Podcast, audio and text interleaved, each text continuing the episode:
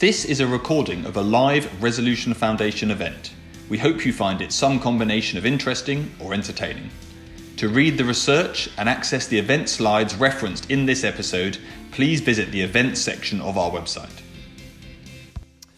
Good morning, everybody. Welcome to this Resolution Foundation event. My name is Torsten Bell. I'm the Chief Exec of the Foundation. Now, we're going to talk about young people and mental health uh, this morning. I'm, I'm hoping we've got about an hour and a quarter, so we are going to get past the is it real uh, stage of the debate, which seems to dominate the large uh, majority of the discussions, is the increase in mental ill health that we're seeing reported by young people um, a real thing or not? And we're going to do that because we're going to show you some of the consequences, not just the causes, but the consequences of mental ill health.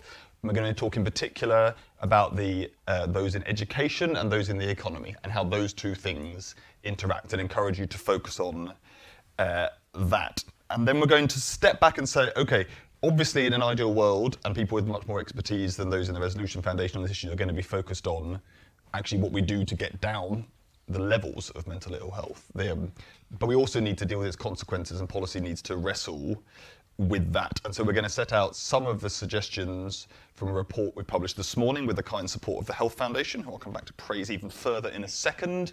They, um, and you're going to hear from one of the report's authors, Louise Murphy, who's a senior economist here at the Foundation. She's going to give you an overview in about 10 minutes of, of a much longer report that we published today. As I say, going through those trends, but also going through what should we actually start to do about this. Um, and then we're going to have a great panel to help us dig through that issue. So first of all, you're going to hear from Alison McGovern MP, who's the Shadow Minister for Work and Pensions and a Liverpool fan.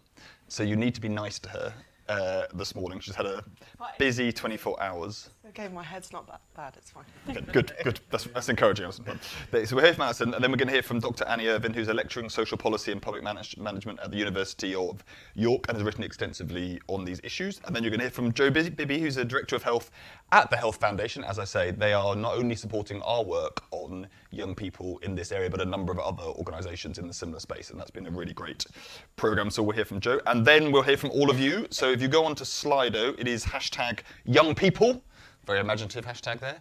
Then, and you can put in questions, and we might get time for some polls as well there. So that is the plan this morning. Louise, over to you. Tell us what was in the report. Perfect. Um, thank you, Torsten. And I'd like to start by thanking my co-author, Charlie McCurdy, as well as our colleague, Lindsay Judge, for her support with this project. Um, and just to reiterate, a big thank you also to the Health Foundation for kindly uh, funding this stream of work. So, the unfortunate backdrop to this project is that we have a rising number of young people um, with mental health problems. As the chart on the screen shows, um, by 2022, around one in three young people are estimated to have a common mental disorder, and that includes things like anxiety, depression, and bipolar disorder.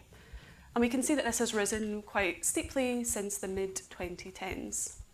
And this is particularly the case for young women among whom around two in five, so 40%, um, are estimated to have a, a, mental health problem compared to the, the lower proportion of young men, among whom it's only around one in four.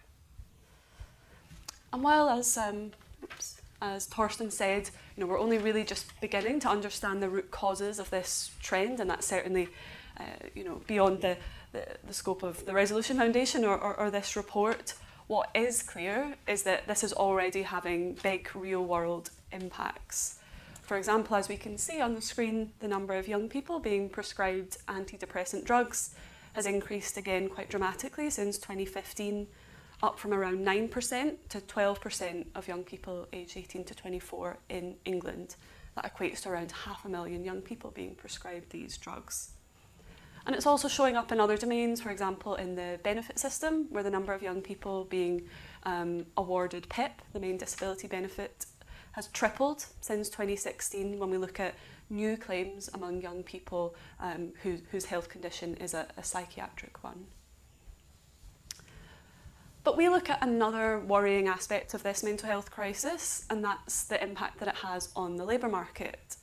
We know that young people with mental health problems are much more likely than their healthier peers to be out of work. And in fact, the number of young people not working due to sickness has doubled in the past decade, reaching just under 200,000 last year. And what this chart hopefully shows is just how important that is when we look at you know, the, the impact that has on the, the labour market overall.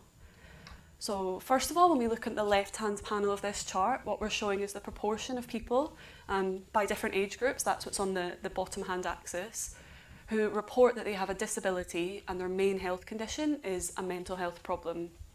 We can see back in the, the 90s, 25 years ago, there was like a fairly clear trend with older people being more likely to be uh, disabled with, with a mental health problem than younger people. But by 2022, this picture looked really quite different.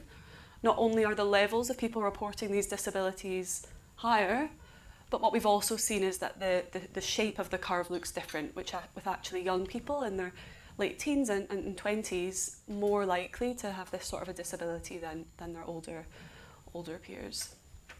And then when we look at the, the right-hand side of the, the chart, we can see the knock-on impact that this is having on the, the shape or the, the state of the labour market.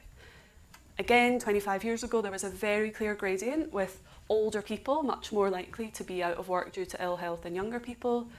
But now what we see is this sort of U-shaped curve with actually young people in their early 20s more likely to be out of work due to ill health than those in their 30s or early 40s. But when we're thinking about what we should do about this, which is definitely the, the, the hope of, of what we'll discuss today, it's important to dig a bit deeper and to think about which young people are really at the sharp end of this crisis. And what this chart shows when we look at the top bar is that it's young non-graduates with mental health problems who face what we think of as a double disadvantage when it comes to their prospects in the labour market. So one third of these young people are currently workless and they face disadvantage in the labour market both due to their ill health but also due to their low levels of qualifications. And this trend continues when we look at young people who are in employment, for example, with young non graduates with mental health problems, the, the group most likely to be in low paid work. And finally, when we want to think about you know, this, this trend of young people that um, are non graduates with mental health problems being at the, the sharp end of this crisis, it's important to consider how young people and, and children's mental health impacts their education. What this chart shows is school absences, which is a very topical part of this debate. And what we can see quite clearly when we look at the bottom bar is that it's young people with mental health problems who are much more likely to, to miss a significant chunk of school than their healthier peers. So in the, the pale blue over to the, to the side, we can see that around one in eight children, age 11 to 18, miss more than 15 days of the autumn term in 2023 when we look at those with a, a probable mental health condition. On the other hand, what we can see in the top bar is that among young people without those health problems, that figure is only 1 in 50, so it's quite a significant difference. And this trend is also true when we look at other aspects of, of school and education with children with mental health problems less likely to enjoy school and also um, less likely to pass their, their GCSEs in, in, in maths and English than their healthier classmates. So it's hopefully clear that we have a problem. We've got rising numbers of children and young people with poor mental health, and this is having knock-on impacts on education and employment. But of course, we think that just identifying that problem isn't, isn't enough, and so for the rest of the discussion, what I'll uh, focus on is some priority areas of action that we've identified, both from doing the analysis that I've summarised, but also from speaking to young people. So we held three focus groups with young people, many of whom had mental health problems, to hear from them about both their experiences and their suggestions for you know, what might help them to, to, to find and sustain good quality work. First of all, we think that it's really important to invest in mental health support at an early stage so that young people um, have less of a chance of entering adulthood, making that important transition, burdened by poor mental health. What we see in this chart shows us that investing in mental health support within schools and colleges is important as well as looking at wider NHS provided healthcare. What we can see in the red box is that two in five young people who sought, sought support for their mental health received it and found it beneficial when they did so through an educational setting like a school or a college. And quite surprisingly, and perhaps quite encouragingly, that, that figure is very similar to those who found um, received support and found it useful from a specialist mental health service like, like CAMHS. But I think what also stands out from this chart is just that mental health support within schools and colleges are much more accessible to young people. Again, we heard that loud and clear in our focus groups that you know, in, reality, school and college is where young people go day to day. It's where they feel safe a, a lot of the time. And so we think that investing in this sort of support is, is a good approach. But importantly, what the status quo isn't, isn't good enough. And we think that one important and under discussed aspect of, of this is that we need to do more to focus on colleges where young people that are really at the sharp end of this crisis, so that's those young people not set for university, tend to end up. What this chart shows is the rollout of mental health support teams, one of the government's current strategies of increasing mental health support in educational settings.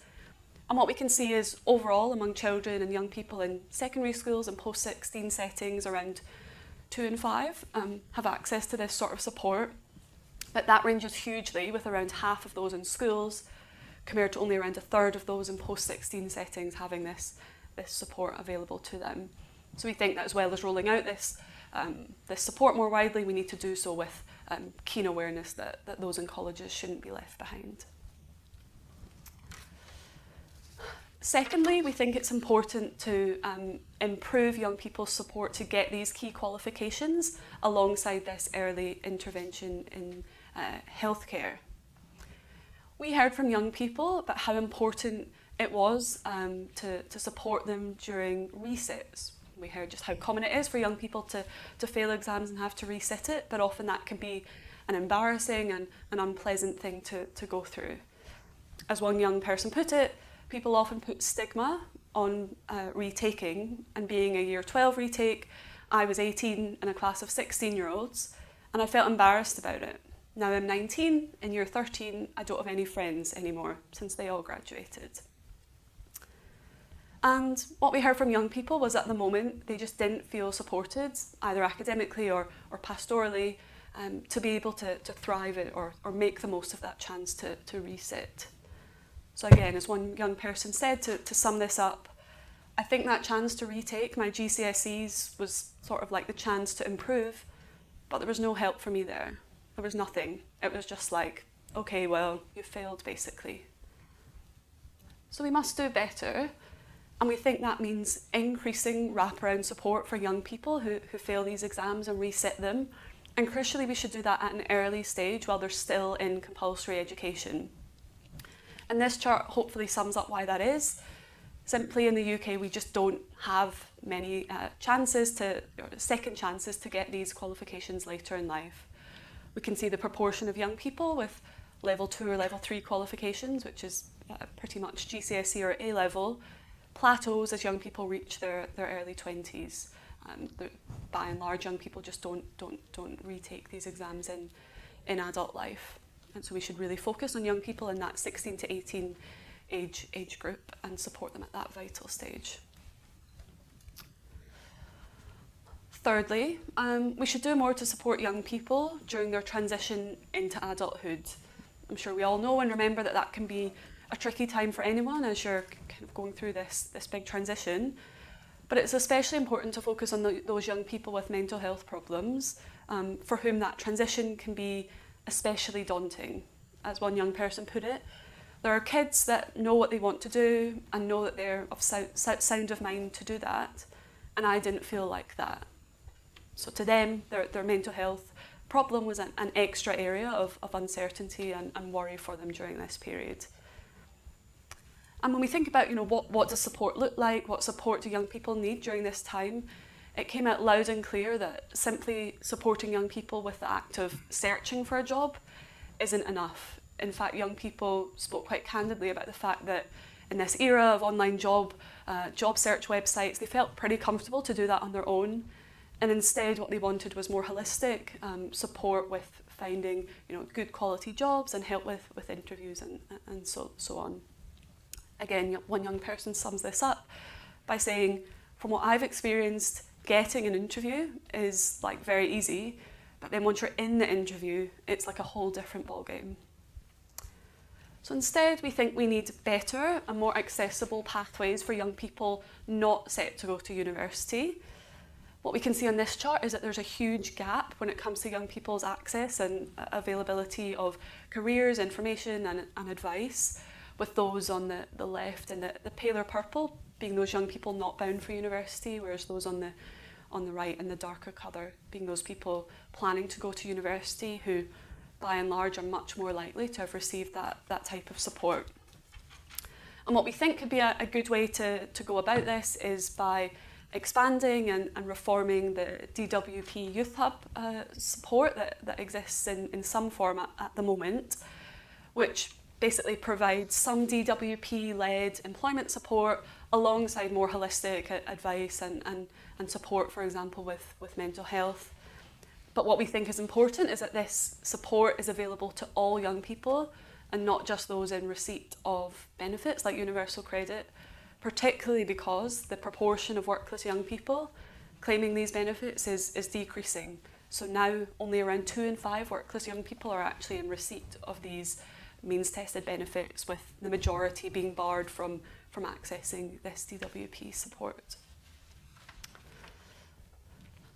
And finally, we think that we shouldn't overlook the importance that employers play in supporting young people with mental health problems, not least because a good chunk of, of young people age 18 to 24 are already in employment. And this came out loud and clear when we, we spoke to young people um, about how important it is for, for, uh, you know, for, for work to, to um, have a good approach to mental health, and on the flip side, just how detrimental it can be to uh, be, particularly in some quite intense and, and stressful sectors like retail and hospitality, where many young people just felt like there wasn't good support out there at the moment. With one young person saying, I think I missed out on that good mental health support. Because in my previous job, it was a hospitality job, a bar, restaurant thing. It got quite stressful, and I don't feel like I had someone to go to really. But on the other hand, we did hear some really inspiring examples of young people whose managers and employers had really done, done the right thing to help them manage their, their health in the world of work. For example, one young person who worked in, uh, in retail summed it up by saying um, you know, how, how much she valued her manager when she said, the area manager's come in and has made a mental health plan for me, my triggers and things that, that can, they can notice if I start getting anxious. Now we've got that in place, it's in the safe so only the managers can see it. It's so much nicer. So, of course, rolling this out and improving management quality across the country is no easy task.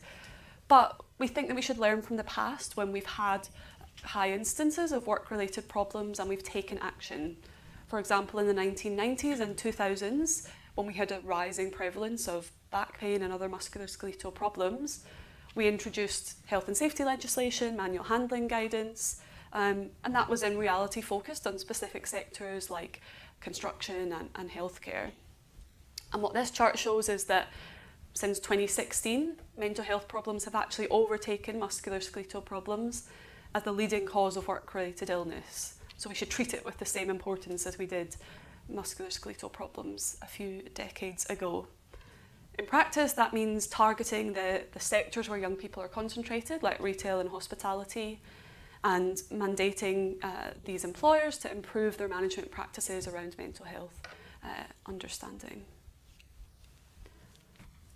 So to conclude, we think that these four priority areas for action, um, focusing on early intervention uh, in schools and colleges, focusing on those young people who reset exams, improving pathways for those young people not set for university, and also improving management in these key sectors together can really make a difference to improve young people's experience of the world of work. Thank you, Louise. As we said at the beginning, that's, that's scratching on the surface of what is in the report, so read the whole thing. But don't read it right now, because you're going to hear from Alison instead. Thanks, Torsten, and thanks, Louise, and um, great to be here with everybody um, on what is a really, really important subject for all of the reasons that Louise just set out. Um, let me just say before I um, make some comments in response to what Louise has said, we first started talking to each other about this during COVID lockdown, I think. and have done a lot since. And I would say that Louise's work, along with her colleagues, has really shaped my thinking on this. So thank you, funders, um, because I think it shows how good data and good research can have real impact. And I just want to say um, three things very briefly about the shape of that thinking and um, where I feel we could really make a difference. On geography, on public services working properly, um, and on youth futures hubs, which I think respond very well to this need to have um, an open setting for young people where they can receive broad support. So, firstly, on um, geography, I think the one bit of thinking that has really struck me on young people and where they are is just how varied the country is in terms of opportunities in the world of work, but opportunities to get into the world of work, crucially, on education, um, and on some things as basic as public transport, which, if you're a young person in a rural or rural-ish area, or even a part of a big city that just happens to have chronically bad public transport, your experience of the help you might receive will be very different. And we know the challenges with education and different levels of attainment, and Louise set out all of the consequences. Um, and I guess my conclusion from that is that as a country, we have to think of our labour market and the opportunities it offers young people much more with the geography of it in mind than we have done to date. One size fits all won't help um, when the country is so very different. Second point, um, it should surprise nobody here that Keir Starmer would like us to have a mission-led government. And I would say that the interventions we need to make for young people are at the intersection of our growth mission and our opportunities mission. Because Louisa set out quite clearly the barrier to growth that this represents now and will continue to represent. And we also know through long history on the data that problems at the beginning of your life in work echo down the years. That's why this is important. Of course, anyone of any age should have support when it comes to what's happening in their income and in the job opportunities. But the consequences for young people are big, and that's why um, DWP, that policy that I've been working on, I think must be thought of as the HR department of the growth mission. We are there to think about the labour supply and where people are at. So this that just shows how this area of getting it right for young people and getting those roots in and roots up will be have a much greater impact when we're thinking about the overall economic shifts that Torsten often talks about in our in our and the challenges we face in our country. And finally, on youth futures hubs, and um, I could bore for England on this topic because we, um, Labour, have set out a plan to have a mental health hub for young people in every community. A sure start for young people, if you like, a kind of um, place where people can go to receive mental health support, but actually all kinds of um, bits of access, bits, bits of the state that they might need. Somebody might go in for to access some CBT, for example, but they might also need help thinking about their route back into further education and getting advice on, on that. And I really think that this will work, and one of the reasons I believe it will work is because we already have such a thing in the Wirral. Um, the Open Door charity for a long time has been running mental health support for um, 18 to, no, younger than that, in fact, um, 15 to 24 year olds uh, on an open access basis. And um, that charity now works very well with our NHS. And one of the great successes of it, and if anybody would like to visit the Wirral, you'd be most welcome.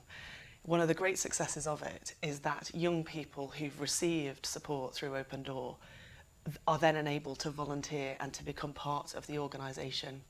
So you can imagine what good that does, not only has that young person then got really good life experience um, of volunteering and being part of an organisation, but it also stands completely obvious that it's a lot easier to support young people if you yourself are a young person. So I think we've got that model there. Um, from a Labour front bench point of view, we are really committed to developing this idea across all of the different departmental briefs. It obviously affects health, Home Office policy, DWP, education, and we want to work all together to try and get it right. That vision of every young person in our country knowing where they can go and who they can talk to to get a bit of help and support, I think will really be worth having. Great, thank you very much indeed, Alison. And we should come. Let's come back to that issue about um, uh, what you positively would call joining up and what you would negatively call the silos of government, and how on earth you deal with an issue which does stretch right across everyone's responsibilities. Annie. Thank you. Um, thank you very much, Louise and Torsten, for the invitation to come and be part of this conversation today. Um, I'm going to focus mostly on the employment theme because that's the bit I'm more acquainted with. Um, I'm saying sort of two, two things really about the report. I think firstly, it's a really, really useful, detailed look at the recent trends and correlations in young people's mental health and their work and education outcomes. I think the full report is it's extremely hard hitting and very clearly presented. So hopefully it's going to start or propel some of these really important conversations and make anybody who wasn't aware of this issue really sit up and pay attention to, to it. I think particularly the analysis by graduate and non-graduate is a really valuable contribution because that starts to shed light on the importance of context and how we can't treat young people as this one homogenous group because there are a lot of different experiences within that. And I'll say a bit more about that in a second. Regarding the rise in prevalence, I think Torsten gave us a really good setup on this, that there's obviously ongoing long-term debates and going back many, many years and centuries about how we conceptualize mental health and how that changes over time and what is and what isn't within scope. And I think this morning isn't really the, the place to unpack that. Um, although I do want to mention the really important work of Lucy Foulkes and colleagues at Oxford who are doing really essential research trying to understand what what's going on with young people's changing conceptualizations of mental health and the implications of that for various areas of policy. But I think the important thing that this report really highlights is that more and more young people are expressing distress of some kind.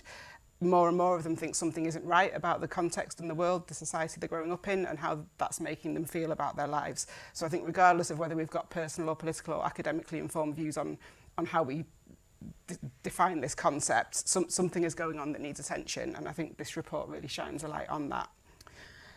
The second thing, though, and if I was able to sort of offer a bit of challenge to the report is um, some linked issues. It's the slight blurring of um, correlation with causality. And I think that does stem from the boxing off of the context of, of what is propelling these because those, the causes and the context do, are essential to, to shaping policy responses. So although the report um, says, you know, looking at causes beyond scope, that's fair enough, but I don't think we can start to try and design policy solutions without looking at, at the root causes of what's what is driving this. Um, so I think in the report, the way it reads, there's a, slight tendency to sort of position the mental health problems as the reason that young people are struggling in employment or in education. But there's always a story behind that. There's always, there's always a story behind this distress.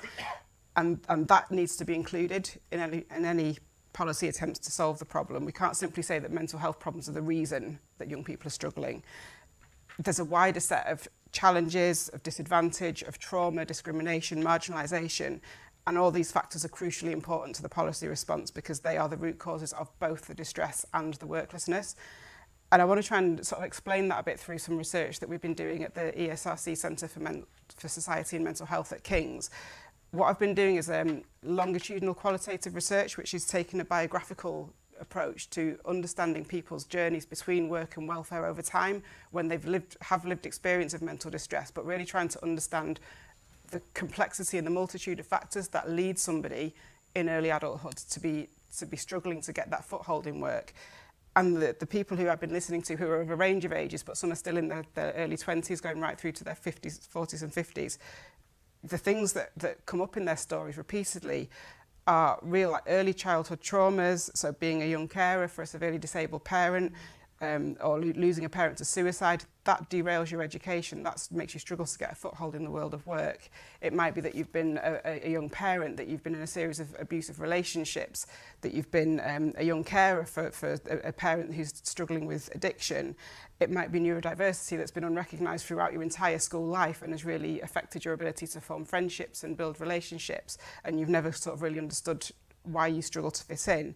It might be that you've been sofa surfing. For you know, all these things often come together. So all of these things make it very difficult to get um, to get through education successfully and to get that foothold in the labour market. At the same time, they're affecting young people's mental health. But these things are operating in parallel. And I think if we if we narrow the focus to calling this a medicalised issue that sits within the individual, we're missing the point really and missing the points of policy intervention um, and almost doing a disservice to these young people who are actually extremely resilient and doing everything they can. Some of them are working. You know, one of the young people I've spoken to was actually working every night after school to try and support the household financially because of the chronic poverty. Um, so I think my point is that when the report says things like it sort of that mental health blights young people's ability to, to maintain education and work, we need to look at the range of other things that are blighting their ability in the first place. Um, and again, so if we look at this as sort of first and foremost a health issue, again, that's slightly, um, you know, for, for some young people at certain points, that is absolutely true. But we do need to look at this wider socioeconomic context, the relational issues, the structural issues that are driving both the mental distress and the struggles in education and work. So thinking about responding in, in non-medicalised ways. It's things like secure and stable housing, it's support for young carers, it's support for young parents, it's support for young people who are stuck in or trying to escape abusive relationships, which all can, can be part of the, you know, part of a complex picture that affects people in many ways. And it's a welfare system that stops threatening people constantly with sanctions and pushing them into unsuitable and un unproductive mandatory work-related activity. And it's about this person-centred employment support that takes a holistic approach to address all of these factors. And if all those things were in place, they might be equally as, as equally as effective as a course of CBT and actually address the worklessness and the mental health in parallel. So I think just to be absolutely clear, the young people's distress is real, and, and I don't want to be at all misunderstood about that, but we can't see this solely through an individualised or a medicalised lens. We need to look at that broader context that is causing people to struggle day in, day out with, with mental health and with work. Great, thank you very much indeed, Annie. Loads of great food for thought uh, there. And then last but not least, Jo. Great, thank you, thanks. So um, I wanted to just provide a little bit of background as to why the Health Foundation funded this work and then some of the um, work we're also doing on health and, and working lives. And we, we started what we called our Young People's Future Health Inquiry um, in 2017, in fact. And the reason we did that is because we could see there was a lot of evidence about how Sure Start was so important for those early years. But there was a question about what happens um, to young people between the ages of 12 and 24 when they're also going through huge de developmental phases, both sort of you know, biologically, mentally, socially, uh, and you know, transitioning into adulthood. And we, you know, in public health, people talk about the things that make you healthy are a home, a job, and a friend. And that's the kind of basic thing you need in place. And what we were concerned about was that young people today were perhaps not transitioning into adulthood set up in a way that would really give them those basic um, building blocks of good health. So we did a two-year piece of work to look at what do we know about young people's transition into adulthood, um, and whether or not they are set up to have those basic building blocks of good health and what we know about what helps them in that period from 12 to 24 to help with that transition. And there were four things that came out of that work. Um, and I think this report speaks to all of them in, in different ways, as, as did the other speakers. The first thing that young people told us was that it was so important to have the right skills and education. And that was the thing that really opened doors for them. Um, subsequently. But they also talked about how just education and skills on their own isn't enough, that there's something about the personal connections that they need to kind of translate that education skills into sort of real and meaningful work that they enjoy. Um, and the, the source of those personal connections varied. You know, sometimes it would be friends and families, but for many people, it would be the sorts of organisations like Open Door Charity, that lots of youth um, centres and so on, that really help young people build those wider social skills and connections and confidence that they need. The third thing young people talked about was the importance of a financial safety net making that transition, leaving home, you know, it's very precarious um, for everyone. But if you don't have that backup, if you don't have parents with a spare room that you can go back to if you need a bit of time, um, you know, without having to pay your own rent, um, if you don't have help perhaps with childcare if you've got a young family. All of this sort of support is necessary to help young people who maybe haven't got the off onto the sort of right start for them in the first place to have that second chance. And the final thing that young people talked about a lot and I think is something that we're seeing coming through um, in the sort of distress that um, has been described is the importance of emotional support. And without emotional support, young people talking about the fact that they had nowhere to turn to, no one to talk to. And often, even if there were family members who were there for them, they could see that their parents were worried about their own finances or the own, their own issues in their lives. So these four things were identified consistently by young people as being really important for that transition into adulthood. And, um, and we found that it did, they did through the analysis, the analysis that we did, it did translate into sort of good health um, in, in sort of later life. But what we wanted to do was to then fund some organisations to really look into um, some of these issues in a bit more depth. And so we funded five posts. This was one of them. Um, a couple were looking at employment, another one looking at transport, because actually that was something that came up consistently. It's that kind of really important enabler of all the things that we've been talking about. Um, and we wanted to get this issue of young people's transition into adulthood on the agenda and it's just great I think seeing the attention that's been paid to the report today and, and that's clearly been a real success but I think what this paints a picture of is something that's really concerning, um, not just to young people. Um, you know, clearly living with the distress um, that's described in this report will be concerning for those individuals, to their friends and families. But it's a concern to all of us because actually if we have a generation of young people who are not able to work um, that starts to affect society as a whole. And I think people will be probably familiar with the figures. There's 2.8 million working age people who are not working at present on health grounds.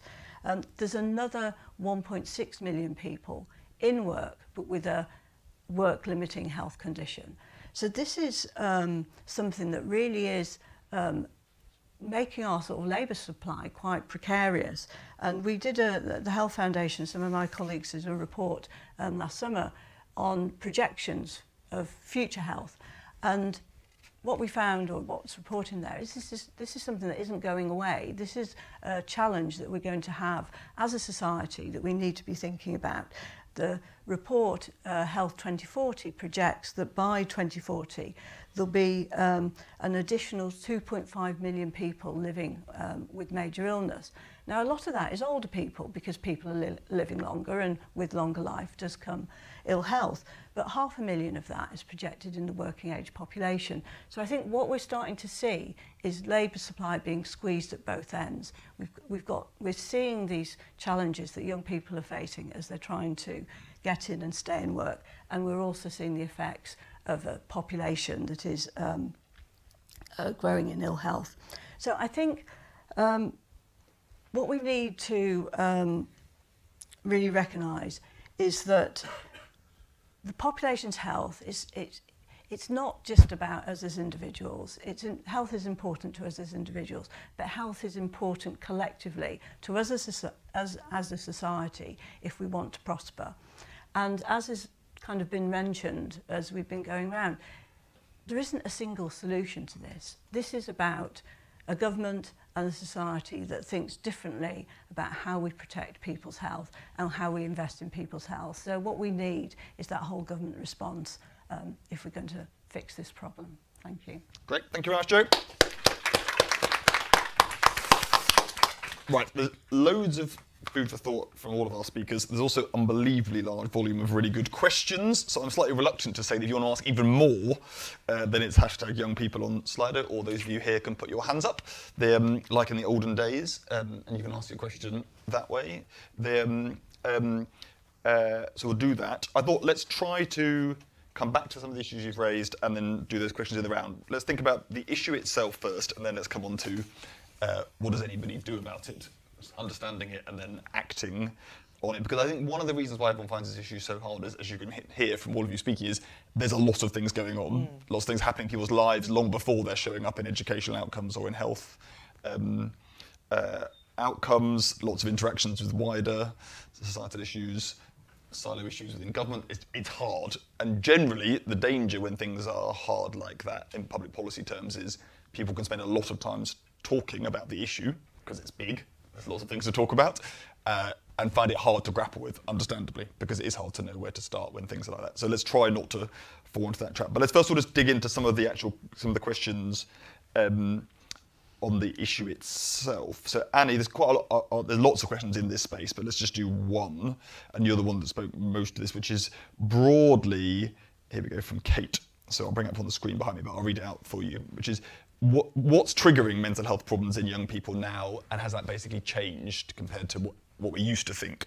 There's lots of questions in this space, and I know I said at the beginning we're not going to solve this rather hard uh, problem, but as you say, it, and it is the thing that lots of people you know, even as I was saying to you earlier, you know, the school where I'm a governor, these issues come up, and you can just see people just really want to know what is going on. Annie, what is going on? it's it's a huge number of things, and I think the, the report does does summarise these. It, it it's different things for different young people who've got different life circumstances. As I said, what what I'm hearing repeatedly in um, the the life history narratives of the people involved in our research is what comes under the, the umbrella term of adverse childhood experiences. So growing up in poverty, growing up um, experiencing abuse, that might be in the family home, it might be in, in relationships that develop, um, homelessness. Um, but it, it's, it's bereavement is another one, but mm. but it, it there's there are so many different things going on. Um, so so for the the young people who are in university, maybe they have experienced that in younger life, but then, then there's, there's exam stress, there's the, there's the pressure of, of what they're finding in education. So I think um, I, I don't really want to spend too much of the time we've got left sort of listing things and pontificating on it. It's, it's a, a huge number of things, and I think that does need, it needs ongoing attention to, to, to, to map it out, even if we can't solve it or simplify it. What, what, what about, so one thing that you can just, you can tell, I mean, you, you weren't all have read all of the coverage of this this morning, but there is a lot. And a lot of the coverage just focuses on is it real? As in, how much of this is either because people are pejoratively saying the youth are soft, basically, um, or because they're saying it's not that they're soft, but we've um, stigma's been reduced in a more positive sense. It's not that people have got sicker than they were; it's that they're more happy to say, "I have a me- mental health challenge." It, it may be all of that, but I still think that debating over that doesn't really help us to move towards the solutions. Um, I'll say that the distress is real, no matter how we want to label it, and the parameters change, and we could also get spend a lot of time unpicking whether the measures are meaningful or yep. accurate. Um, I think one thing, if I can just jump to um, the welfare side, one of the issues we have got with this rising curve in mental health related claims is actually the, the welfare system only gives people that way of describing their distress. So again, if if we, and we do in our research, we talk to people who are claiming benefits due to mental health problems, they can articulate the different parts of that, which will be, actually, I've been homeless for 18 months, and that is really stressful, but it's also keeping me out of work. I haven't got an address to give an employer. So, so the distress is very real, but actually it's the upshot of the reason that's keeping them out of mm. work. Or I'm a lone parent with no family support. This is extremely anxiety provoking for me because we're living in poverty, but it's the childcare that would help me get into work. So, but yeah. within the welfare system, um, especially now that they've squeezed the age at which you can legitimately be a lone parent out of work, health is the only box that's given to people, and that will be that. I say the distress is real, but it can only be described in that way because the, the way the welfare system is designed do, doesn't have a space for people to actually describe what's going on.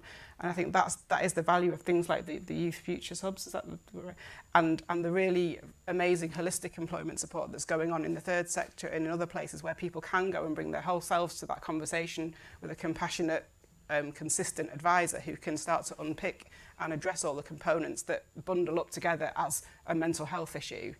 But if we keep calling, if we keep addressing it primarily and foremost mm. as a clinical health issue, we, we don't get to address all the underlying factors. Great. Well, one thing I think if you, again, you, know, you should read the report, if you do, one thing you'll take away is in this debate, it's complicated, as you just heard.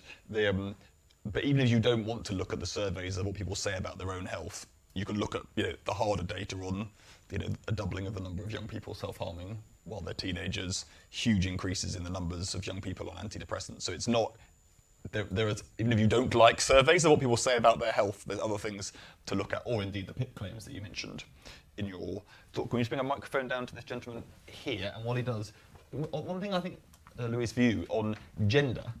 So generally, the discussion of these issues is rightly usually starts from the much higher prevalence of mental ill health problems amongst younger women. But one thing that surprised me in your report is actually in terms of the number of people who are not working because of mental health, it's much more even. Yeah, exactly. So when you look at just the prevalence of, of mental health problems, there's like a really striking, pr- pretty consistent gap with young women much more likely to, to report mental health problems than young men, particularly when we look at the sort of slightly older age group, so 18 to 24, whereas among the children um, it, it's a bit less striking.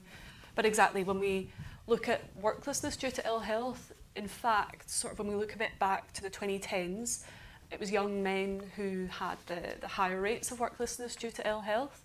And actually, it's sort of really more in the last five years or so that we've seen a big uptick in the number of young women being out of work due to ill health. I mean, again, it kind of come back, come, comes back to Annie's point that we should think about, you know, everything else that's going on.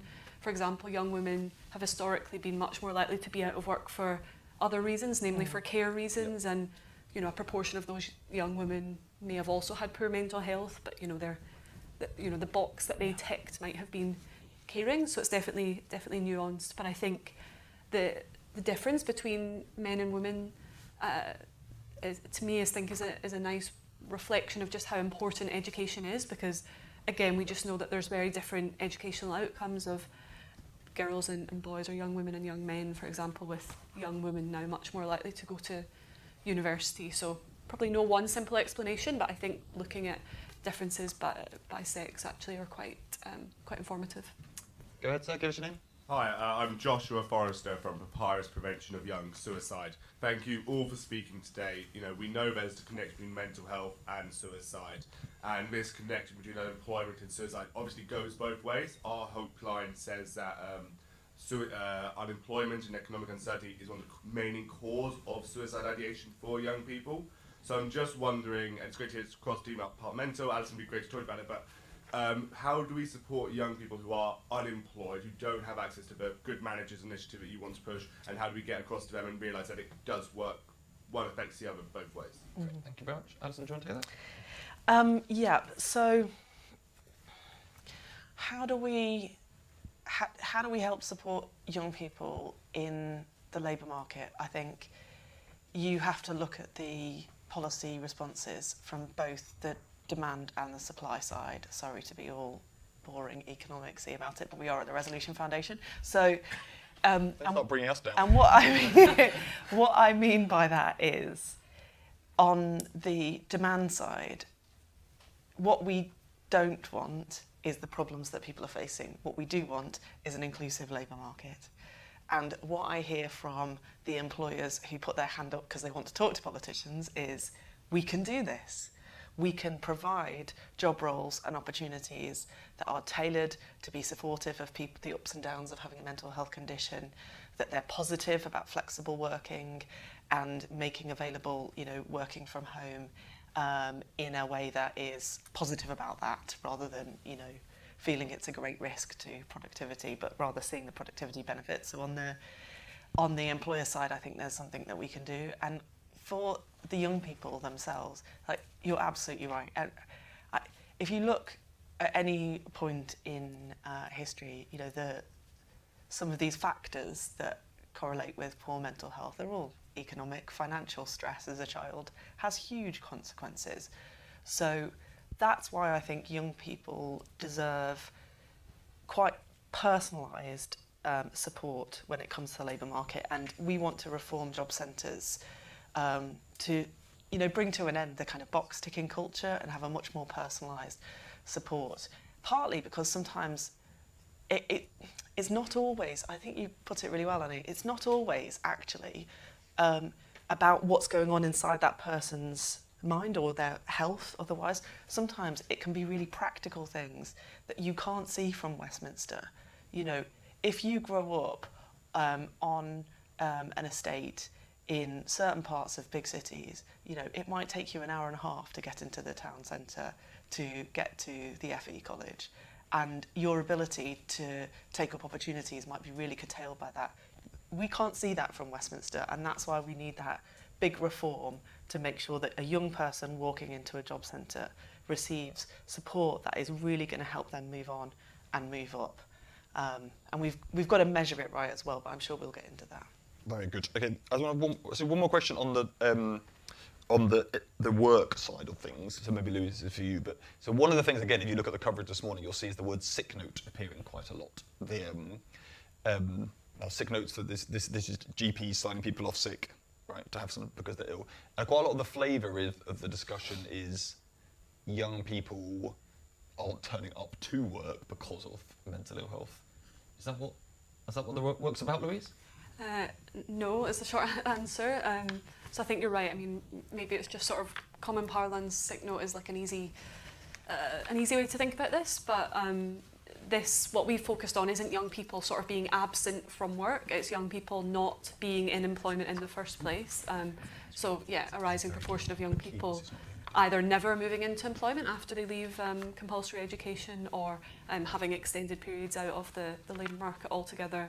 And I think just why that's important or why it's important to make a distinction is just if you don't have that link with the employer at all, um, that just means your chances of sort of returning to work are lower. You don't have access to things like occupational health or kind of any of the benefits that come with being in employment. Um, and that's, again, when we look at young people's sort of long-term prospects, be it their health or their economic prospects, those sort of long periods out of employment um, can be pretty detrimental. Yeah. The problem is definitely not days off sick. It's not having a job. Go ahead, sir. Give us your name. Uh, Nick Owen from the Mighty Creatives in the Midlands. Um, in the olden days, what is the what is the Mighty Creatives the in the Mighty Midlands? Creatives were a charity um, transforming young people's lives through the power of culture and creativity. Great. And our ser- well, great, but our services have rocketed in the last few years, Yeah. particularly through our creative mentoring and Mighty Employers work, because of the mental health and the stresses and strains young people are facing. And I'm reminded two things. One is in the olden days, you used to put canaries down mines, didn't they, test out the kind of atmosphere. And the atmosphere was toxic. Those canaries copped it. So maybe our young people are being our canaries these days, and actually it's the toxicity of the climate they're in rather than their own particular kind of individual psychological or health uh, kind of characteristics. The second point I wanted to make was that um, we just finished a, a three-year program funded through Erasmus looking at the mental health of young people across Europe with partners in Bulgaria, Spain and Italy. And one of the frightening things there was on every measure we had to do with mental health and resilience, the UK kids came down the bottom of the list every single time. We couldn't get into the thing of what caused that, but it was a, it was a thing, and we were wondering how have you seen this across Europe as well? Is it specifically in the UK that's particularly bad? Our research told us it was. I mean, it was a kind of smaller scale than the work you've been doing, but it, there's something in our climate, in our atmosphere, that is making it toxic for young people. That, no, don't blame the canary when it keels over. And don't put birds down mines. Just in general, the RSPCA do exist these days. You will be going to jail. Uh, thank you very much for your question, sir. Right, okay, there's, there's two questions there. So the first one, so there- there's some questions online along similar lines, which are, are versions of, you put it as the climate's not conducive to uh, things being health, healthy. Toxic. Spe- specifically, sometimes people say, and you see this in the literature, uh, worries about the climate, literally, anxiety about climate change, anxiety about as the causes of this. Although those are obviously cross country. But let's come back to that. So, who wants to take that one? Jo.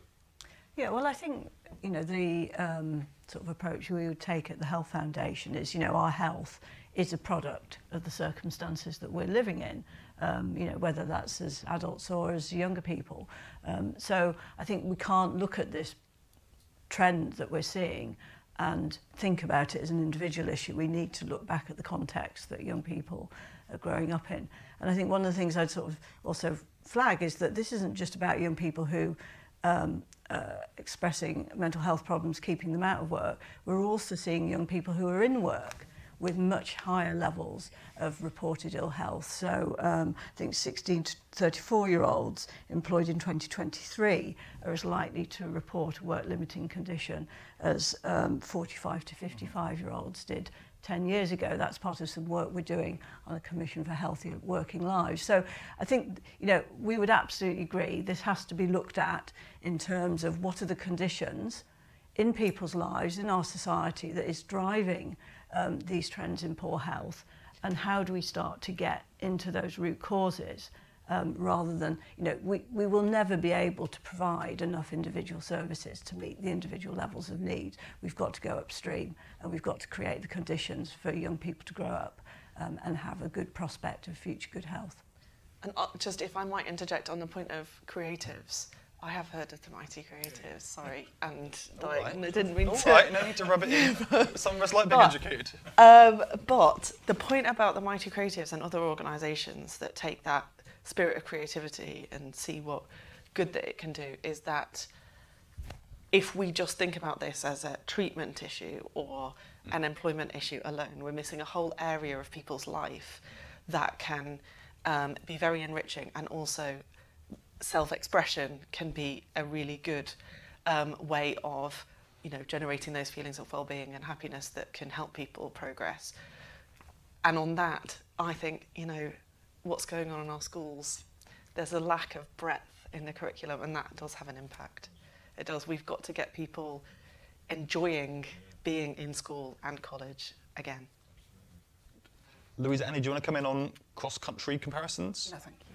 It's very honest. It's very Um, yeah, big question. Not something we looked at in detail. I mean, certainly the just rising prevalence of mental health problems is something that's happening across, um, yeah, across the world. Really, there's lots of evidence from the US, Canada, you know, lots of other countries. Um, I mean, I think the only thing I would add is just when we were thinking really about this in practical terms and thinking about solutions. Some of the things that we've highlighted are probably particularly bad in the UK. So, for example, when we thought about um, you know catching up with qualifications and getting resets, we know the UK is pretty bad, uh, uh, you know quite an outlier when it comes to being able to get these second chances later in life. Um, so that's just one angle where you know it's not particularly about mental health, but if we just think about who these young people are, if you're a yeah 25 year old with nothing over a GCSE in the UK actually getting that qualification and then kind of gradually stepping into good quality work is quite hard here in a way that it, it might be easier in some other countries. I think that's a general point, which is lots of what you're seeing in this report is things that are just problems in Britain generally. So this is basically saying you have a school to work transition that is quite binary. If you don't have a decent English and maths by 16, things are going to be difficult. We've literally built the system like that. It's hard to move on to a college. It's then hard to find a job. It's hard to have another chance to come back. And if you don't, and that and that is a problem generally. And then it, if, if you also are in these circumstances, it's much harder to rest with. Right, let's move on to answers. I just want to start with some perkiness because it's all been a bit grim. The, um, which is so one thing again I took away from your research and hearing you talk about it, and actually from your focus groups, Louise, and I'll come on that's just what you're saying on your um, uh, local services is actually things do help. Because I think a lot of like when you have a big problem like this, one of the traumas is like, okay, which is too big. If we just don't think about it too much, maybe in 20 years it'll go away. Um, whereas actually, what the report says is, if you look at results from things that are on from the medical side, so are, are or you look at um, things more from the employment, more from the active labour market side, or you look at what people say about if they had a good manager. On all fronts, it's actually surprisingly positive. Things actually do make quite a big um, difference. So I'll bring out one question here from Carol Race, very racy name, Carol. On a more positive note, Middlesbrough, Middlesbrough, Middlesbrough Council funds public health are running a successful program called Head Start, rolled out across primary schools in the Tees Valley. Oh, we can't fit the whole question in. Basically, says it's good. the, um, on the text, the, um, and that's the same story you're reporting. I hope it's the same story that creative uh, minds in the Middlesbrough tell us. The, um, but do you come away more perky? Can you perk us up, basically? Some, some stuff does work. I, th- I think that's definitely a, a takeaway, and I, I guess more specifically, something that's maybe even more encouraging was the things that young people really highlighted as being important to them or making a difference were things that I think probably most people in Westminster would think of as being pretty basic. So, uh, particularly, we asked young people, you know, if you could, you know, wa- wave a magic wand, you know, change the world of work and improve it. You know, what would you do? We sort of said, you know, no, no limits. It can be as expensive as you like we didn't hear anything particularly radical or expensive. It was really just, I'd quite like a manager who cares. Young people saying, you know, it's great. I have like a weekly 10 minute meeting with my manager. Isn't that amazing? Uh, You know, things that I, I think a lot of us would just take for granted, but actually in particularly these sectors like retail and hospitality, just that isn't the reality for a lot of young people. Um, similarly, when we talked to young people about school and college, again, it was sort of saying, and particularly, I think what came away quite strongly was colleges as opposed to secondary schools. Many young people highlighted that having a, a teacher or a lecturer or someone at, in an educational setting that believes in them, that cares about them, was really important. And many of these young people who maybe weren't particularly academic, didn't see themselves going to university, commented that actually a college as an experience was really beneficial to them. You know, we had some really powerful um, discussions with young people saying, you know, at school, if you got a question wrong, there was a feeling like, you know, you're going to fail, you're not going to get your A levels. And young people saying, you know, I then felt frightened to even say anything in class because I just had this feeling of fear and, and failure. Whereas at college, many young people reflected just the the general atmosphere was different. Maybe expectations were different and a bit more realistic, and they felt like they could thrive in that environment a little bit more. Yeah. So be a good manager, people. All of you. It, I mean, it comes across really clearly. Decent management. I mean, it's a general thing about Britain. Could you sort out your management? But the, um, but it comes across really, really. And why do we always talk about productivity in terms of like technology and like you know machines rather than productivity in terms of use of people's time and good management being about skill allocation? Do you know what I mean? Like it's really frustrating. This problem has been there in the UK for so long. Time to fix it. Well, I, I hear that's what you know governments get to do, so they can try that. Right, I'm going to give a microphone to this gentleman here, but before I come to your question, so I just want to put our first poll to move us into this. So I said earlier we were going to talk a bit about silos. So our, the poll you're getting today, um, which hopefully you can see here. So what's actually going to happen? This is, is what this poll is asking. You. So it's a big issue. Bits of government are slowly kind of gearing up to what on earth do we think about this, which is about time. They, um, but they don't know stuff will start happening. So new agendas, new policy spaces are going to open up. And the question is, what is actually going to drive what government actually does? Because in the real world, you know, these things don't happen in a perfectly joined up way. In the real world, usually a department ends up leading. So is what's going to happen? Everyone is mainly going to focus on the what on earth is happening to the teenagers, banning mobile phones in schools, maybe banning mobile phones full stop, the, um, uh, and the rest in the education space. Will it be a health led? which are obviously discouraging people from going down, but the uh, just lots more provision of mental health services. So that's the health. That's the second answer. Will it be? There's a bit cheating here on the worker pensions and treasury because worker pensions is both of these. But anyway, will it be the work and pension side, which is basically active labour market policies, hubs, careers guidance, um, and the rest, or will it be the treasury, which will basically be have you seen what's happening to uh, ill health and disability benefit spending. And you know, if you're in the Treasury now, you are looking at that line a lot because it's doing this, and you're saying that can't happen, and you will end up with like all else equal. If that line stays looking like what it looks like now, we'll end up with something like carving young people out of disability benefits because that's what history tells you happens when those lines look like that. They, um, people start looking at reform packages. They say, I can't, you know, maybe in a positive way, they might say less cash and instead more service provision, but that is the kind of world we end up. So, which one of those is actually going to end up dominating? So, let's just go around the panel and get your take, and then let's have this gentleman's thing. Go ahead, Jo. What's going to happen? Well, as you say, Treasury are already talking about this. They are concerned about the um, declining working age health, and hopefully that that will be a catalyst for driving some real cross-government action. So, was that a perky version? Is that a perky answer for, for Uh, number yeah. four? Yeah, yeah. Right. I'll just sit on the fence again. I just hope that. That's very bold, Annie. for- I'm, I'm, an, I'm an academic on the fence.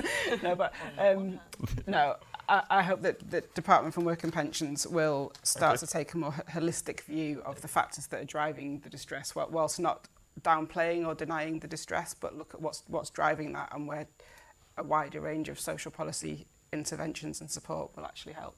Right. You actually get to decide.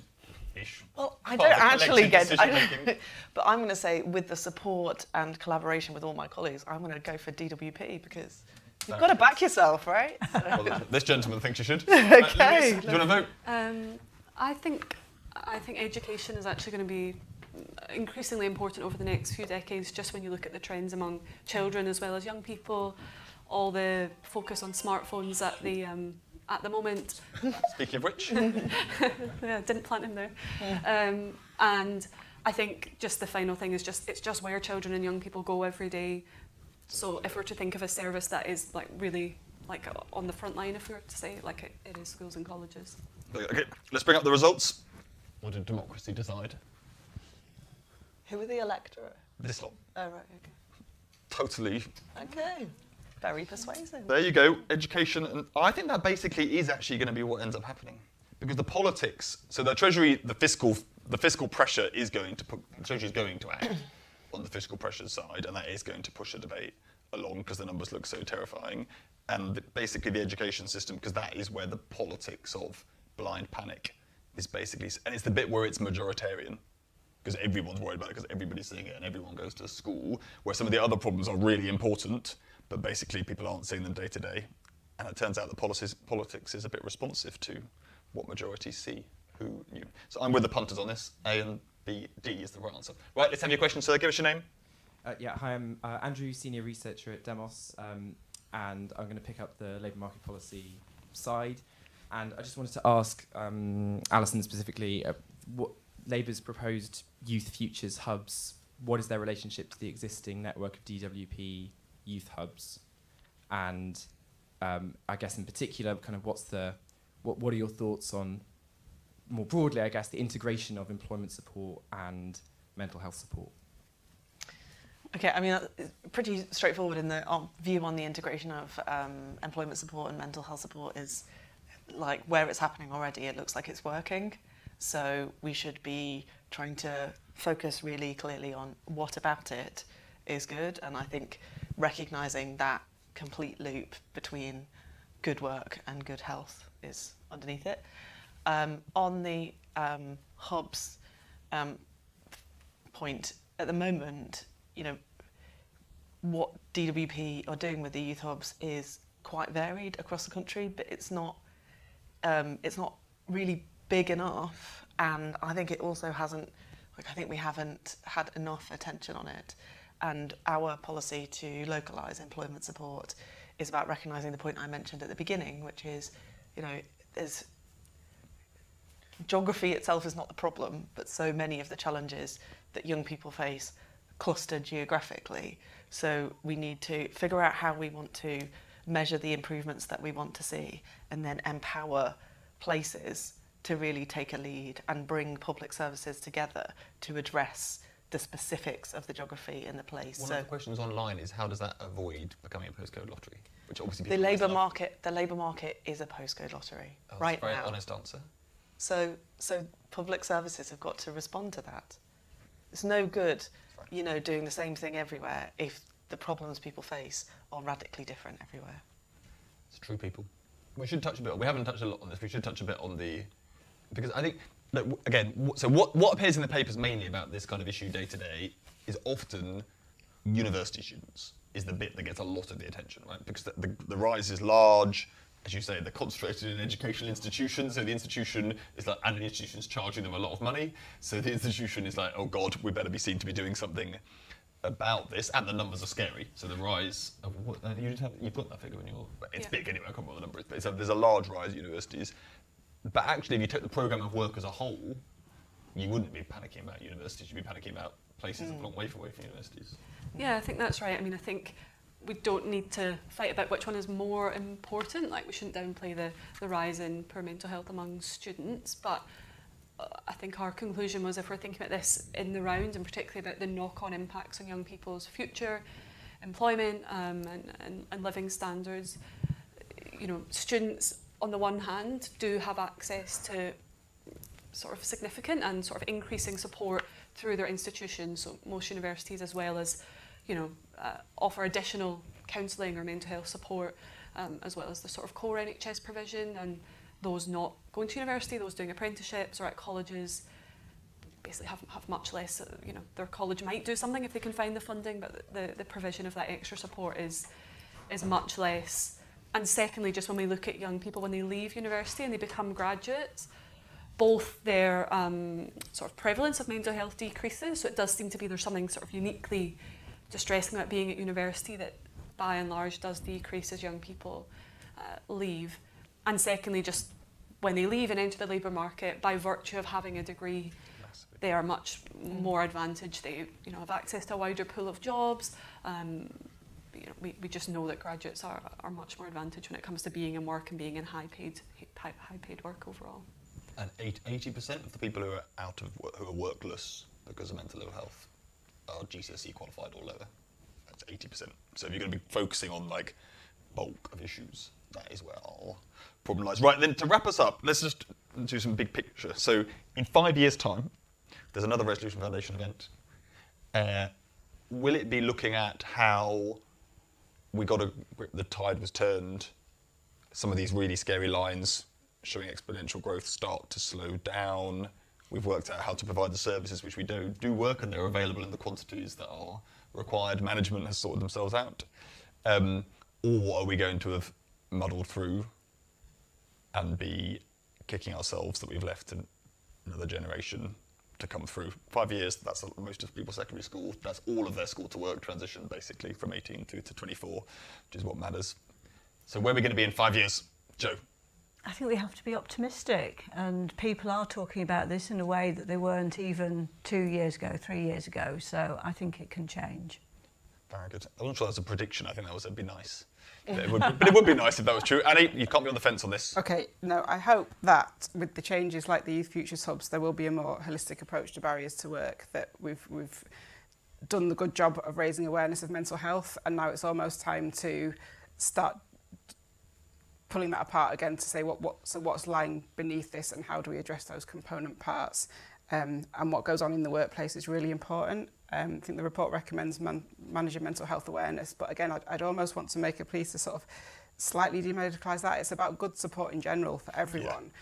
And what a lot of the young people... Be a good manager. Yeah, yeah, what a lot of the young people in, in our study are saying is that they want to feel like they fit in and they belong and they can make friends at work. And actually that's, when I've been looking at these transitions, what keeps people there is feeling like they're playing a useful role in a place they belong I've got some quotes from past. You know, I want to be somewhere that, that feels like home, not a job. Somewhere that where people support each other, console each other, where they make friends and they fit in. They don't feel like a square peg in a round hole. And no matter what distressing circumstances people are in, if, if work is that kind of place, people will stay in their job and feel like it's a place they can be and be supported. So I hope there's a more of that in workplaces, um, which comes through secure employment. That's great. And Louise?